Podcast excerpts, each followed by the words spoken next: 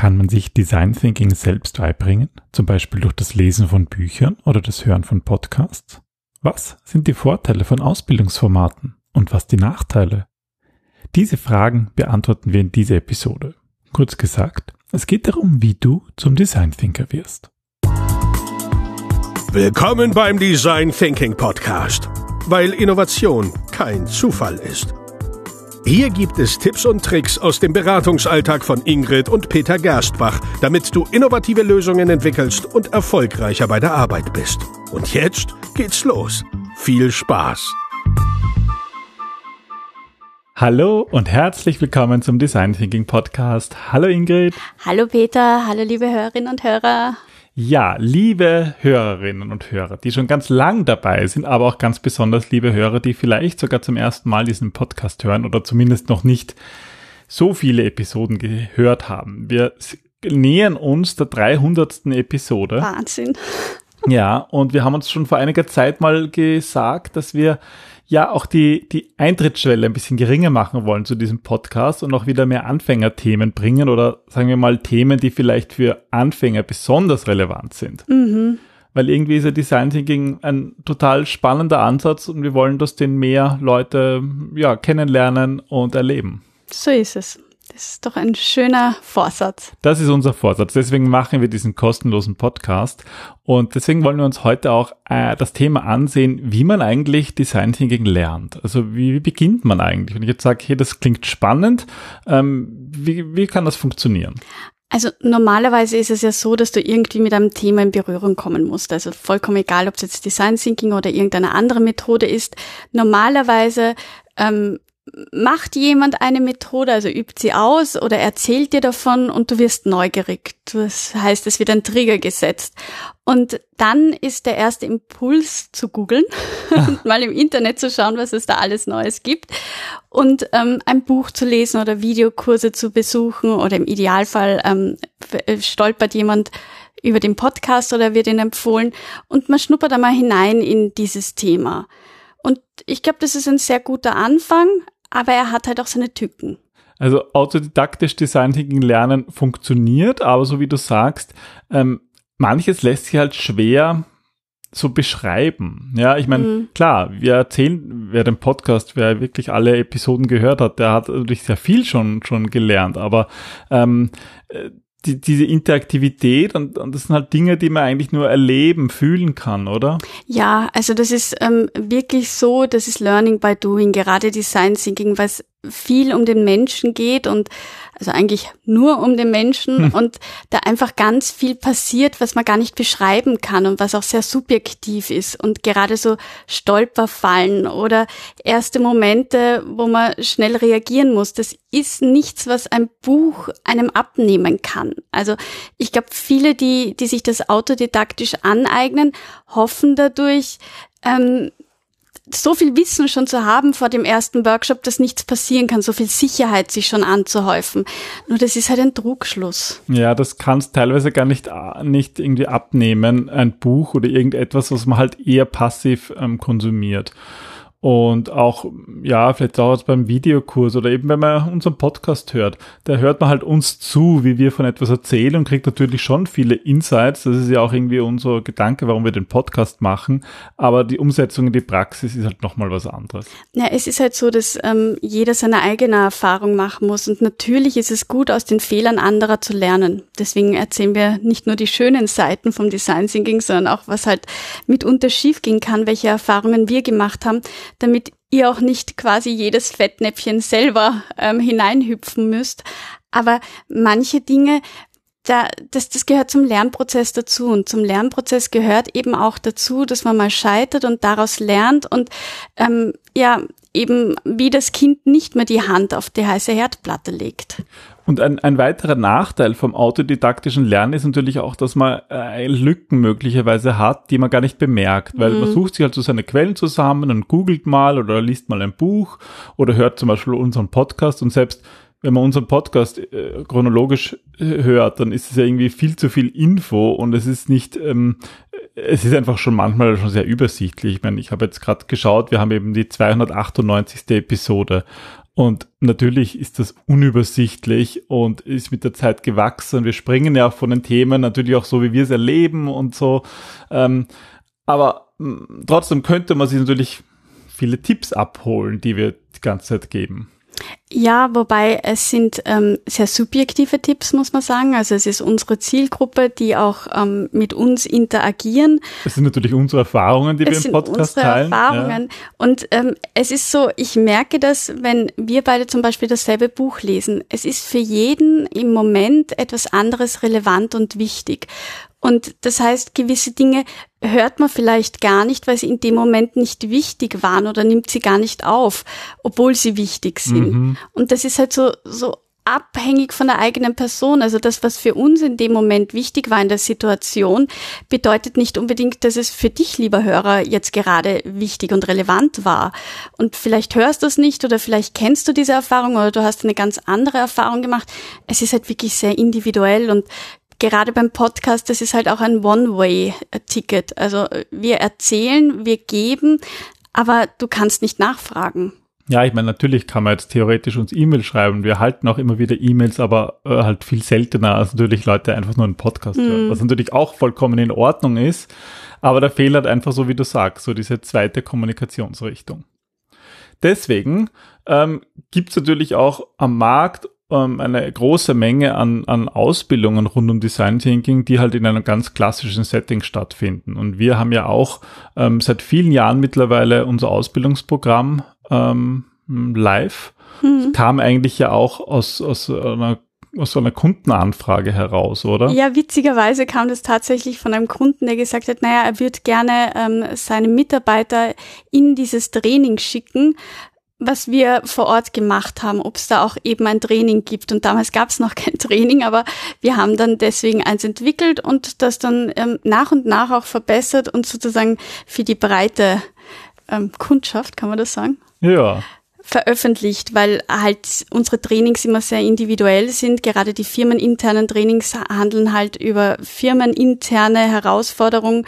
Und so haben wir nach und nach das versucht zu deindividualisieren, um es dann zu individualisieren mit den Teilnehmern vor Ort. Und das ist auch sozusagen die große Kunst dabei gewesen, ähm, das auch wirklich in die Unternehmen zu bringen. Und in deinem, eigentlich in deinem allerersten Buch, Design Thinking im Unternehmen, was eigentlich immer sicher noch gut verkauft, da beschreibst du ja das genau das. Das zweite, das erste war sogar noch Business Analyse. Ach so, das erste Design Thinking Buch meinte ich, ja. Genau, da, da, da beschreibst du ja eigentlich auch schon, wie das geht, dass man auch Design Thinking im Unternehmen einführt, ähm, weil es halt etwas anderes ist, als jetzt nur zu lernen. Ja, weil ähm, Design Thinking eben so wie wir es praktizieren, vor allem eine Mindset-Sache ist. Es ist wirklich, wie sehe ich den Kunden, wie denke ich, und das ist einfach ein ganz anderes Denken und vor allem Handeln, als es in den meisten Unternehmen vonstatten geht.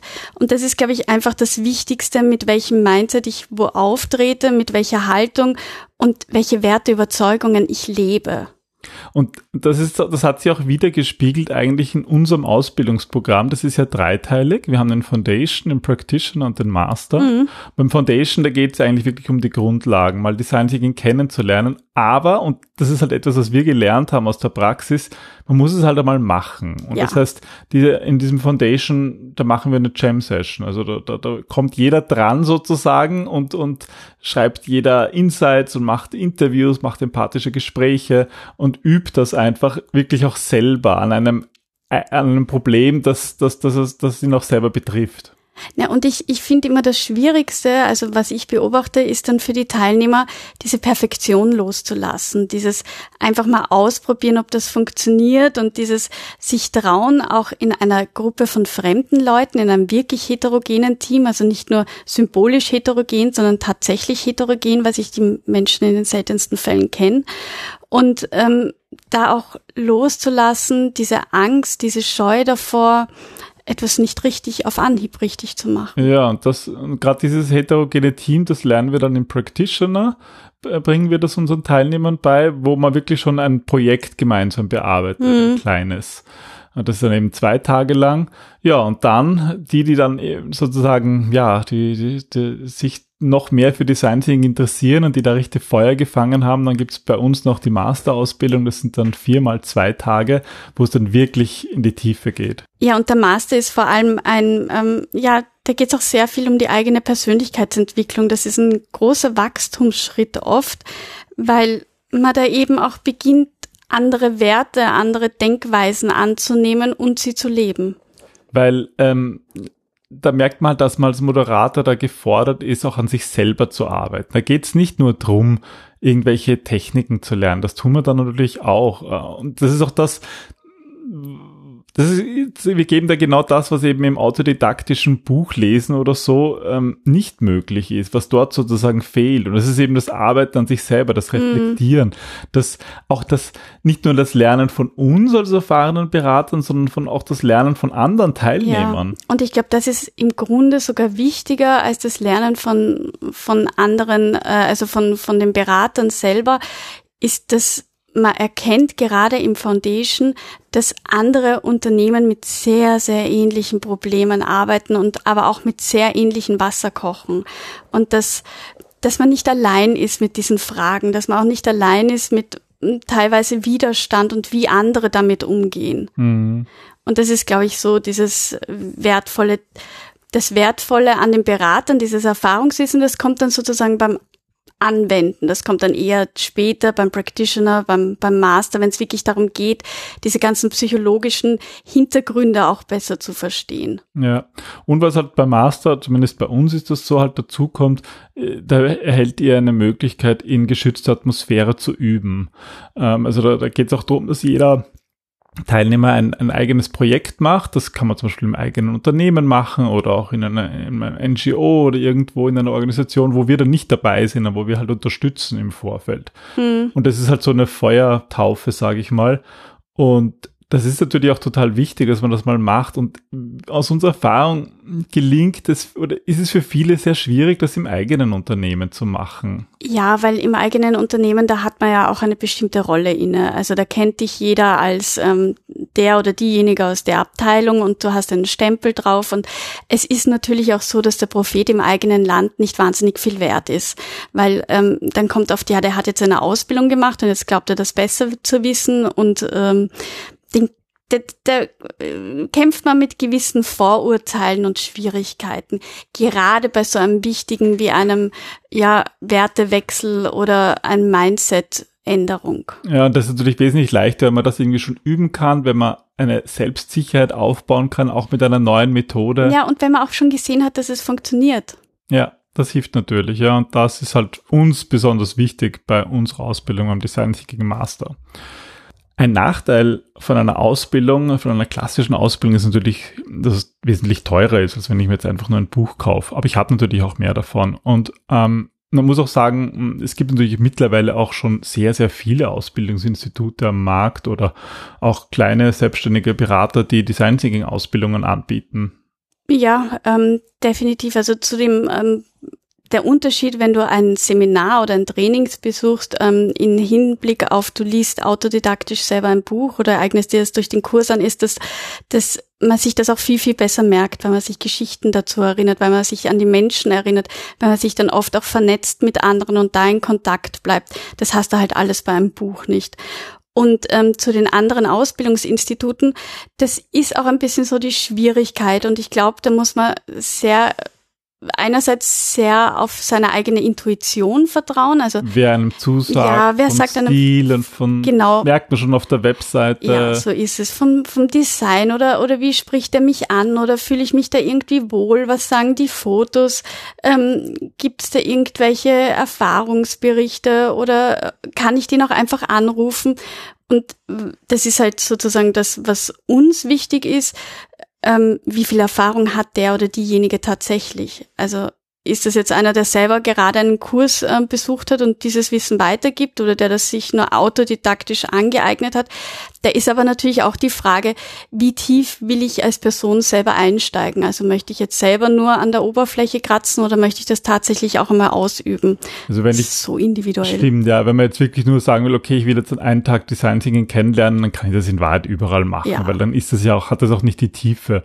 Aber wenn ich wirklich eine Ausbildung in die Tiefe machen will, ja, dann muss ich das natürlich bei jemandem machen, der das auch selber macht, ja. Und ich meine, wir, wir sind ja eine Consulting-Boutique, ja. Wir machen ja.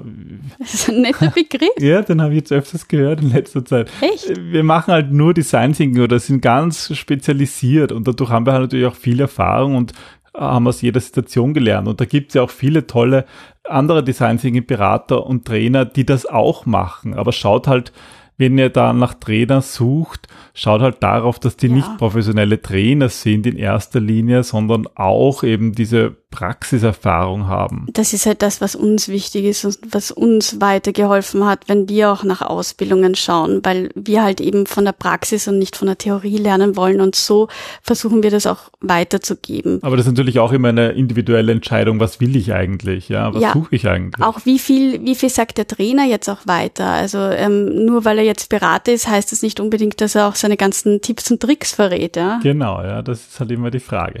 Aber und das ist das große Aber überhaupt, wie man Design Thinking lernt.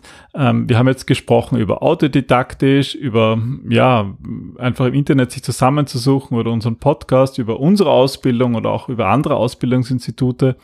Aber das Wichtigste ist eigentlich, es zu tun.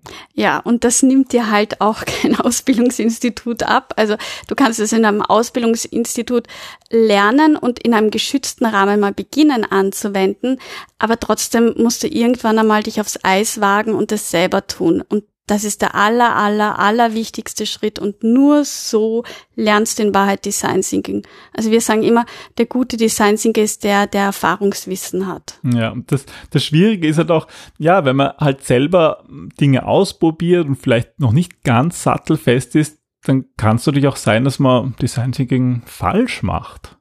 Oder ja. irgendetwas übersieht. Aber ja, oder auch zu perfekt macht, nämlich nach Lehrbuch macht, aber irgendwie dabei vergisst, dass es eigentlich um die Menschen geht und um das Thema, was gerade im Mittelpunkt steht. Und ähm, bei aller Perfektion dann mm, vielleicht das Team durchpeitscht, weil da steht, man darf nur drei Minuten brauchen und die brauchen aber eigentlich mhm. länger. Und das ist, finde ich, diese Schwierigkeit.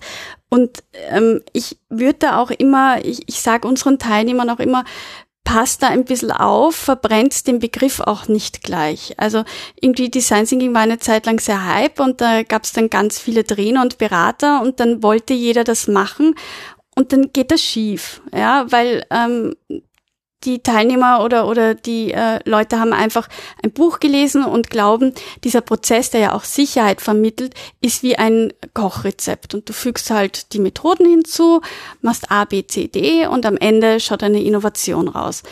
Und wenn es so einfach wäre, ja, dann, dann bräuchte es auch keine Berater oder keine Vermittler dazwischen. Das mhm. ist leider nicht so oder Gott sei Dank, wie man es nimmt.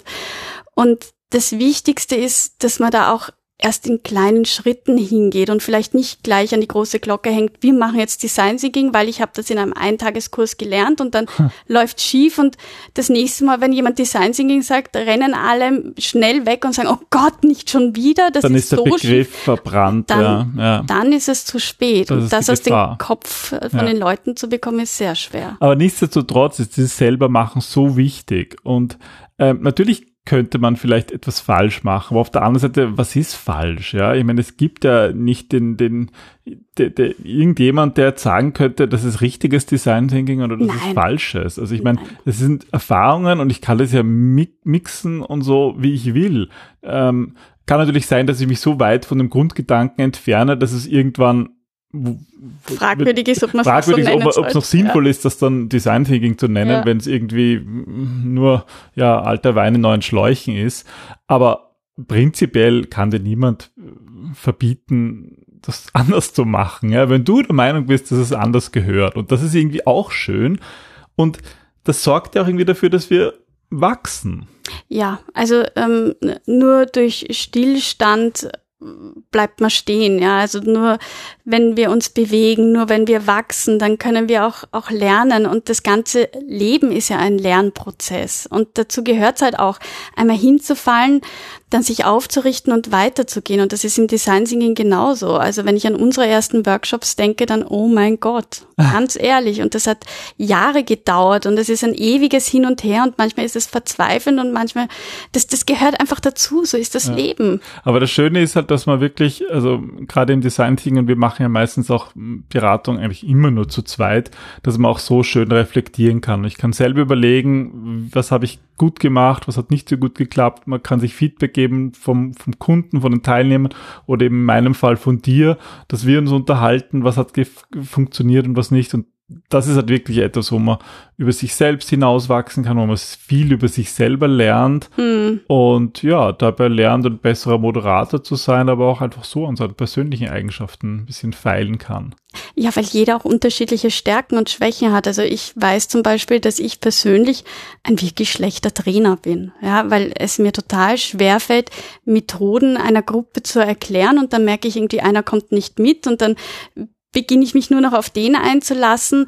Und also es ist so wichtig, die eigenen Stärken und Schwächen zu kennen und sie auch zu akzeptieren oder sie zu ändern, wenn sie zum Ändern sind. Mhm. Wenn es kein großer Kraftauftakt wäre, was bei mir jetzt, glaube ich, der Fall wäre. Aber dafür gibt's halt ganz andere Themen, wie man Menschen helfen kann. Und ich glaube, das Wichtige, das, was uns alle vereint, ist, dass wir mit Design Thinking ein bisschen die Welt zum Besseren ändern wollen oder dass wir einfach beitragen wollen, eine schöne gemeinsame Welt zu haben, in der wir irgendwie friedlich miteinander leben und Innovationen erschaffen, die Menschen helfen und unterstützen. Und dafür braucht es vor allem Empathie. Ähm, das ist jetzt aber ganz bewusst nicht das Thema dieser Folge Empathie, weil ob man das lernen kann oder wie man Empathie entwickelt, das ist nochmal ein ganz ein großes Thema, ja, das wir jetzt nicht aufmachen werden. Schade. ja, wir haben eh schon lange gesprochen. Aber wir wünschen in diesem Sinne euch, dass ihr, ja, wenn ihr noch nicht Design Thinking kennt, dass ihr vielleicht über diesen Podcast äh, ein bisschen dazukommt und euch, ähm, es für euch so interessant klingt, dass ihr sagt, da wollt ihr jetzt mehr wissen und wir hoffen, dass die Episode dabei geholfen hat, ein bisschen so einen Beginn zu finden. Und für die, die schon lange dabei sind, haben hoffentlich auch einen, ihr habt ja auch einen, einen Weg gefunden, wie ihr euer Wissen vertiefen könnt, ähm, ähm, weil darum geht es eigentlich, um lebenslanges Lernen. So ist es. Ja. Dafür sind wir gerne da und wenn Fragen entstanden sind oder entstehen, dann freuen wir uns auch, wenn wir die auflösen können. Dazu müsst ihr uns einfach nur schreiben. Genau. Oder ihr informiert euch noch im Internet oder auf unserer Webseite unter gerstbach.at über die ganzen vielen Möglichkeiten, die es rund um Design Thinking gibt. Ähm, gibt es in den, in den Shownotes, werden wir noch ein paar Links hineinsetzen. Perfekt. Ja, dann viel Spaß beim Design Thinking lernen. Und anwenden. Bis zum nächsten Mal. Bis dann. Tschüss. Tschüss.